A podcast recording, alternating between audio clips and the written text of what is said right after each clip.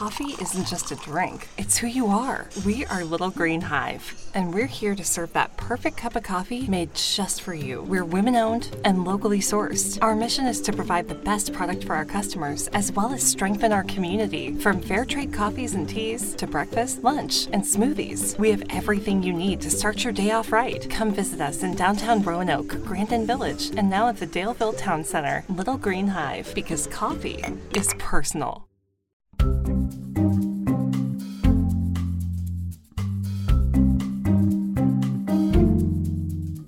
Hey, thanks so much for listening to Hometown Stories. It means a lot to us. If you like what you hear, we'd love it if you shared us with a friend, left us a review, or subscribed to Hometown Stories. That way, you basically get first dibs as soon as we release a new episode. You can also email us at hometownstories at wdbj7.com. We'd love to hear your hometown story. Okay, now let's get back to the episode.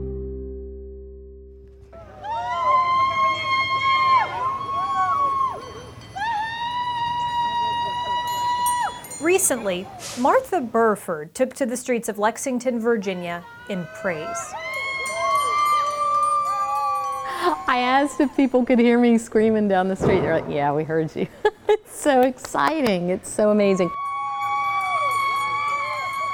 The reason for this joy? An organ transplant, the likes of which this town hasn't seen for a long time. Yeah, I never, I never had that kind of welcome.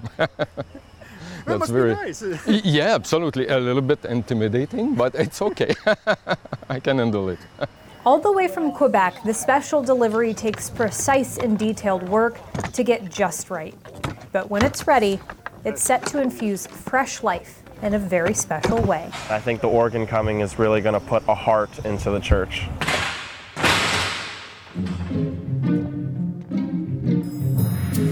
This episode of Hometown Stories, reporter Bruce Young brings us to Lexington, Virginia, where the seemingly mundane carries a tune and a story from the past. Every story eventually comes down to the individual and the people and the personal. And, you know, when, when people are, are doing things that are just kind of interesting, that to me is a story. Lexington, Virginia is a small town of about 7,000 people. Small enough to be quaint, but with enough history and activity to make it kind of unique.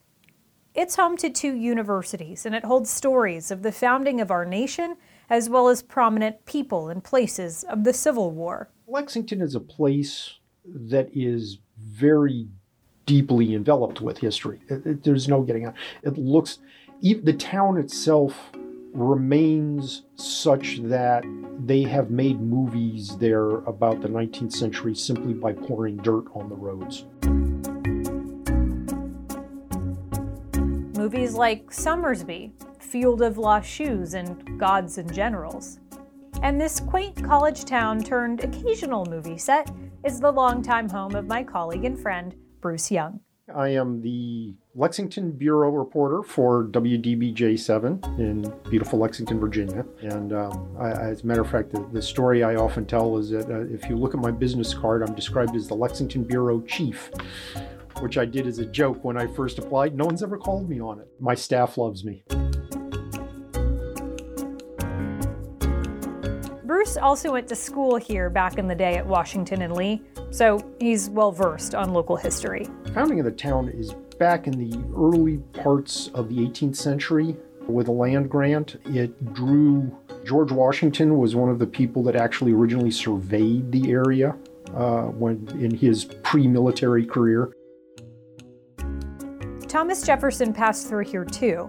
Later, Thomas Stonewall Jackson taught at the Virginia Military Institute. After his death while at war, his body was buried in a local cemetery. Robert E. Lee is buried here too. He survived the war and was convinced to become president of what was then Washington College until his death in 1870. And when he came to Lexington, there was Grace Episcopal Church uh, right there adjacent to the then Washington College campus. Literally, I don't know, 100 yards from his front door in the house that they had built. And uh, being, again, being Robert E. Lee and being the president of the university, he became the president of the, the vestry, the, the committee that ran the church, and would uh, attend services, obviously, there. So, despite having a knack for historical narrative, Bruce actually spent many years as a professional photographer. The earlier part of his career often brought him to the White House. And while he had fun chasing the big stories, these days it's history and people and the stuff that doesn't usually make the headlines that captures his attention. Uh, that, that's an instant draw for me. Sometimes it's not good for TV news, but it's an instant draw for me. so when Bruce learned that a historic downtown church, this Grace Episcopal Church, was getting a new pipe organ, he was drawn in. That's a that's a real challenge when you think about it. Honestly, I had never really thought about it. I guess I was used to pipe organs sort of being part of the backdrop to childhood Sunday school and those hymns everyone sang along to off key. But for this church and this community, this was a challenge years in the making. You know, this has been seven years in the making. Simon Couture is the vice president of the company, and he came here seven years ago. And it's been that process of relationship and curating. It's exciting. It's so exciting. That's Martha Burford, the minister of music at Grace Episcopal Church. She's been part of the church's effort to renovate and restore itself in more ways than one. It's, it's this big gray stone Gothic church, I mean, building. Tall, narrow steeple and a big rose window. Uh, inside, it's uh, lots of dark wood and uh, now that they've been restoring it, a lovely altar area with this kind of half circle with a bright brass rail. And in the back, they the, the, they've been putting a lot of work in bringing back that had stenciling uh, in that kind of Victorian way with all sorts of elaborate patterns. The physical restoration to a more original look obviously has been a lot of work. It has come after restoration of the church's original name in 2017 reverting it back to Grace Episcopal Church after more than 100 years as Robert E. Lee Episcopal Church. And so here we are, 2021. The years long restoration work is wrapping up, and among the final installments, a brand new pipe organ to replace the old one, which church leaders say was in the habit of making unfortunate sounds as of late. But at, at, Grace, they actually uh, they went up to a company up in Quebec and actually had them make in the old fashioned way. Who knew that there's someone up in Quebec still actually hammers out pipes and things, but they actually make the traditional brass and wood pipes and ship them all down here and, and put it in. It was it was really something to see it just coming out of the truck. And that company is called Casavants Frères, Casavant for short. Apologies for that terrible pronunciation. In my defense, I studied Spanish. Casavant itself was founded in 1879, and as Bruce explains, making a pipe organ and then getting it to its final destination is a process in and of itself, one that Casavant has gotten down to a science after 140 some odd years in the biz. They make it, they put it all together in Quebec, they check everything and play it, then they tear it all down into its component parts.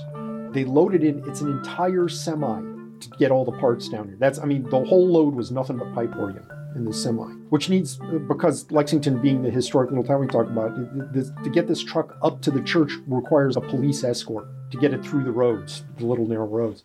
So recently, when the truck was making its way off the interstate and into Lexington, the church was ready. Okay, I think I get it. Hi, Margaret. Good morning. A group of congregants and staff wait outside for its arrival after clearing out all the pews in the sanctuary. Swing, swing around. Yeah, around like this. It pinned me to the wall. Martha and her cohort start to get a little antsy. But finally, they see that police escort followed by an enormous truck called Splendor.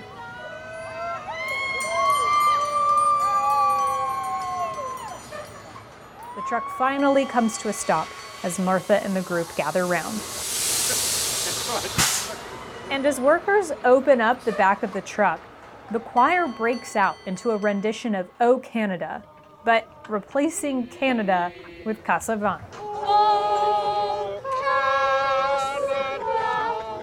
Martha has her phone held high to capture this moment on video and occasionally bursts into a high pitched, glee ridden combustion of joy.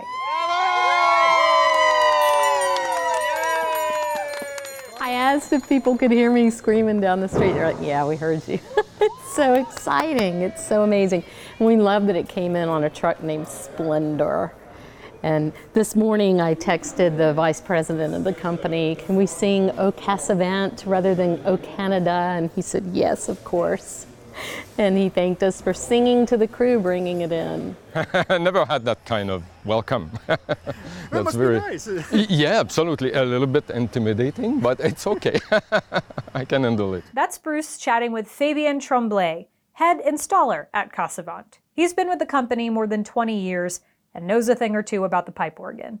It's an incredibly old instrument, which historians suggest goes back to ancient Greece. Tremblay says some of the earliest pipe organs were actually small and portable. It was all under pressure, air going through a pipe. That's the, the principle, the basic principle. And then with all the technologies in time, they increase and they, we reach what we have today with computers. And uh, it's basically the same machine, but way much more complicated. The guys, when they were putting it in, I was like, well, how big is this? They're like, yeah, it's a medium sized organ. So what's that? 3,600 pipes.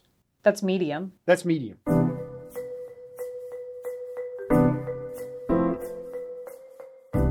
One day at work, I went on a YouTube rabbit hole of pipe organs. Like, I'm not kidding. So I learned a lot. Okay, so when you hit a key on the keyboard, the instrument releases air up and through a specific pipe or pipes, thus giving you sound. And as long as you keep your finger on that key, the sound doesn't let up. In my mind, I kind of think of it as like a mega flute you play exclusively with your hands and feet. Back to Grace now as Fabien gets right to work with his assembled crew to begin removing organ parts from the truck and moving it into the sanctuary. Imagine the world's most nightmarish IKEA project. I, it's just like Everywhere. everywhere, and every kind of bit and piece you can imagine. And he's while they're carrying this in, he's trying to keep in his head which part goes before which other part. Yeah, bring this uh, in the front and put the blankets on this. So he's trying to lay them out all around this. And this is not a small church. All around here, which part goes there so that he can get that and it won't be in the way of this when he has to get the other thing to put it all in. I'm already, I'm already in the process of assembling. You know, this goes first. You know, it's all, it's part of the process. Instead of looking for some pieces, you know, where is it? You have to sort all this. Meanwhile, Martha is just beside herself. The biggest smile never leaves her face. You know, we're called as followers of Jesus to tell the truth and reconcile and be bridge builders and heal, and music does that viscerally and deeply.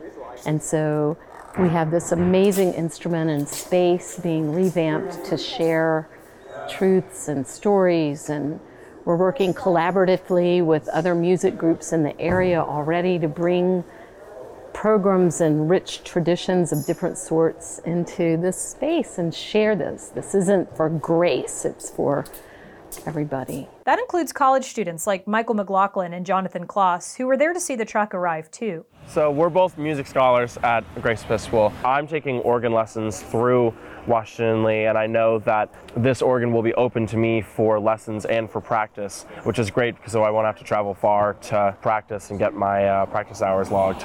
I play the organ a little bit, and this is really a state of the art, a wonderful organ. And we're going to have it for, you know, 50, 75 years, where it's going to be the heart of the church, as Michael said.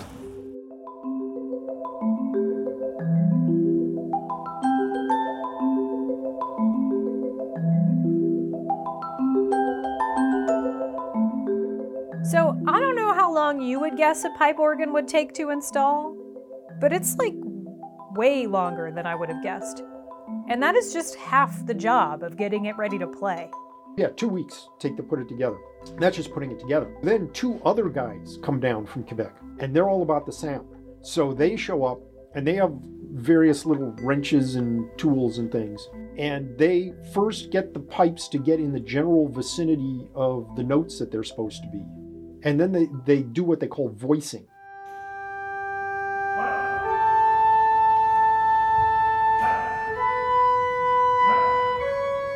Sebastian Cardos is part of the duo that works to make sure the pipe organ not only looks good, but more importantly, sounds good. It's tedious work because every room, every church is different, and you have to account for those unique acoustics. There's a crew who built the, the organ here in the site, but there's a difference between voicing and tuning. So tuning, it's only a small 10% of our work, so it's only to reach the pitch. Very simple, but voicing, it's uh, more complicated. So voicing, it's to reach each pipe, you know, to reach uh, the, the tone, the color, the good attack, the, the, the precision of the attack. And uh, so uh, in relation with the stop we have and in relation with the acoustic we have to. So it's, uh, it's a very monastic work to do. So, so we have to uh, give the, the best quality for each pipe. So the best sounds and uh, the best organ.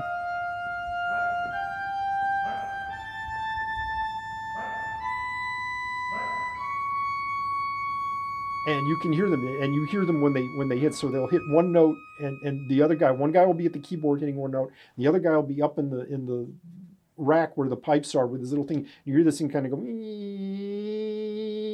and then he goes on to the next one That's him tuning. he's up there too he's he's literally physically changing the way the the pipe is configured up in, in where all the pipes are The guy up in the pipe rack is Jean David Lupien. So he was playing like a tone scale because it's that's the way it's it's set inside the organ. So he knows what notes play, and I just follow with my tuning stick every pipe. And so when I want to tune one pipe, he plays two at the same time. He plays the pipe that is not on tune that I want to tune, and he plays a reference pipe at the same time that we previously tuned, uh, that we would call a reference uh, stop. So he plays those two, note, two notes together, and I will hear if if it's perfectly tuned, I will hear that it's perfectly on tune, but usually it's not. So we you, we hear a wave. So maybe you noticed it earlier. We hear that wave. So the more it's out of tune, the more that wave is fast.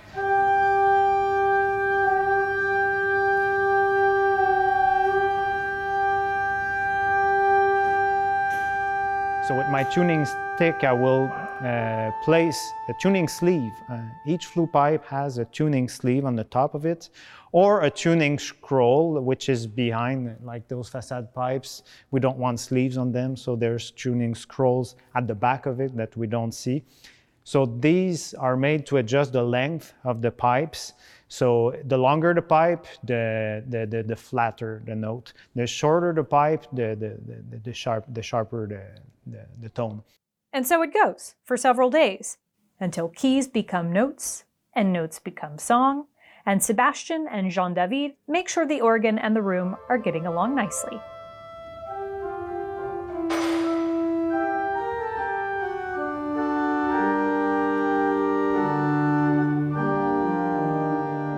Music really matters to people around here, and there's a hunger for it, and we really want to keep building Lexington.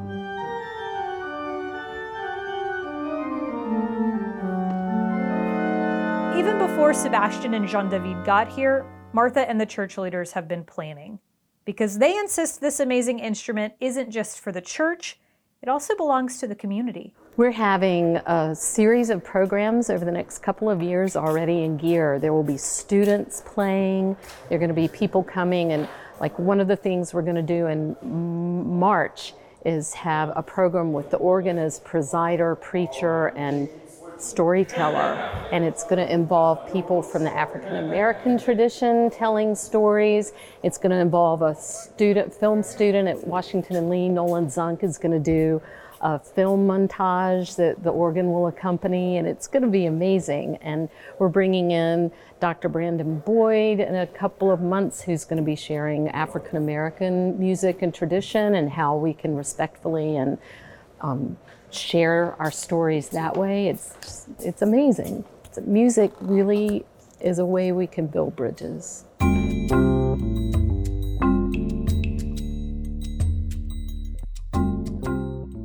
it's a microcosm in and of itself, right? Like this one church with this one pipe organ. But to you, I mean, what A initially drew you to that story, and what do you think that this particular renovation project in the history of this church, do you find that it has any larger significance?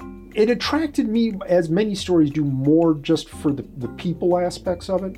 I've spent a lot of time doing big picture stories. I worked in Washington for a long time. I was always fascinated by politics and national politics and that sort of thing, and worked a lot on that, and that was fine. But it's as time has gone on and as I've come down here, I've become more and more interested in the intriguing individual or group of individuals and the very the personal uh, as as stories. And I think in many ways those stories are as important and certainly are important to those people. Every story eventually comes down to the individual and the people and the personal. And, and you know, when, when people are, are doing things that are just kind of interesting, that to me is a story.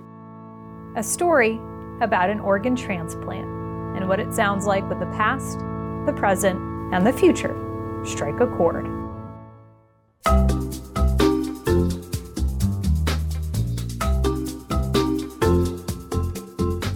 Special thanks to Bruce Young for hanging out in the weeds with me.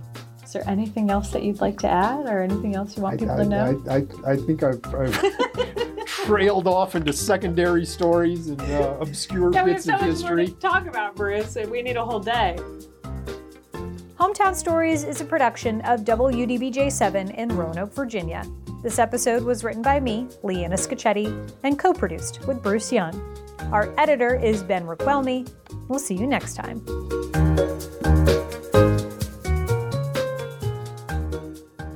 Hometown Stories is sponsored by Little Green Hive because coffee is personal. Locations in downtown Roanoke, Daleville, and Grandin.